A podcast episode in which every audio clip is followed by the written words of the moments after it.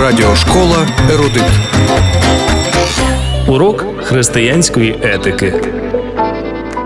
Про випробування Каїна та Авеля у фокусі біблійних фактів говоритимемо зараз. І зглянувся Господь на Авеля і на жертву його. Книга буття, 4 розділ, 4 вірш.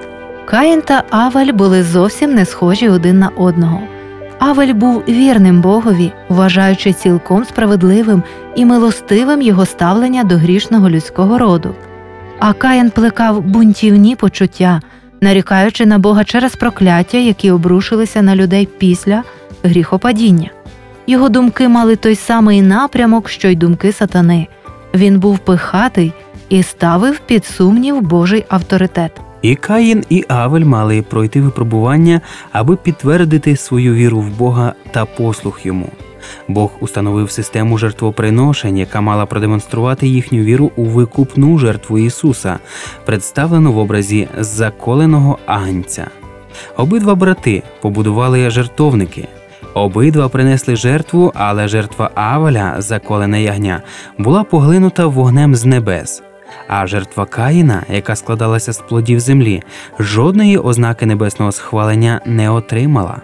Авель закликав свого старшого брата вшанувати Божу волю, однак Каїн знехтував його порадами.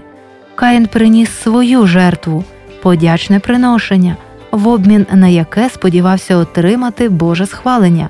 Він не відчував потреби в Спасителі. Каїн та Авель представляють собою дві категорії людей, які існуватимуть до кінця часу. Одні усвідомлюють свою потребу в Спасителі, інші покладаються на власні заслуги. На жаль, переважна більшість людей світу є послідовниками Каїна.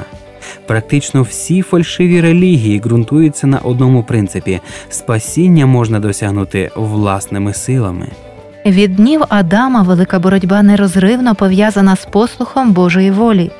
Істинна віра, подібна до віри Авеля, повністю покладається на Христа і виявляється в послухові всім Божим вимогам.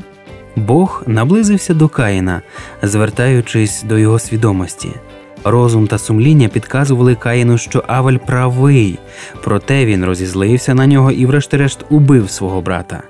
Так уже склалося, що історія нашого світу визначається ненавистю нечестивих до тих, хто кращий за них. Чим яскравіше небесне світло відображене в характері вірних слуг Божих, тим помітнішими стають гріхи беззаконників, і тим рішуче вони намагатимуться знищити тих, хто порушує їхній спокій. Отож, урок на сьогодні. Гріх опирається аргументам розуму. Часто люди, які знають, що чинять неправильно, намагаються заглушити голос власного сумління, нападаючи на тих, чиє праведне життя докоряє їх за непослух. У студії для вас працювали Анжела Поліщук. Та Юрій Прозапас. До наступної зустрічі в ефірі. Радіошкола Ерудит. Щоб гарно розуміти Слово Боже і віднайти відповіді на усі що, як і чому, радимо продовжити самонавчання. Дистанційна біблійна школа пропонує вивчення уроків для підлітків та дітей, курсів Небесна перлинка, формула життя та 10 запитань до Бога. Звертайтесь 0800 30 20 20 безкоштовно з усіх телефонів в Україні.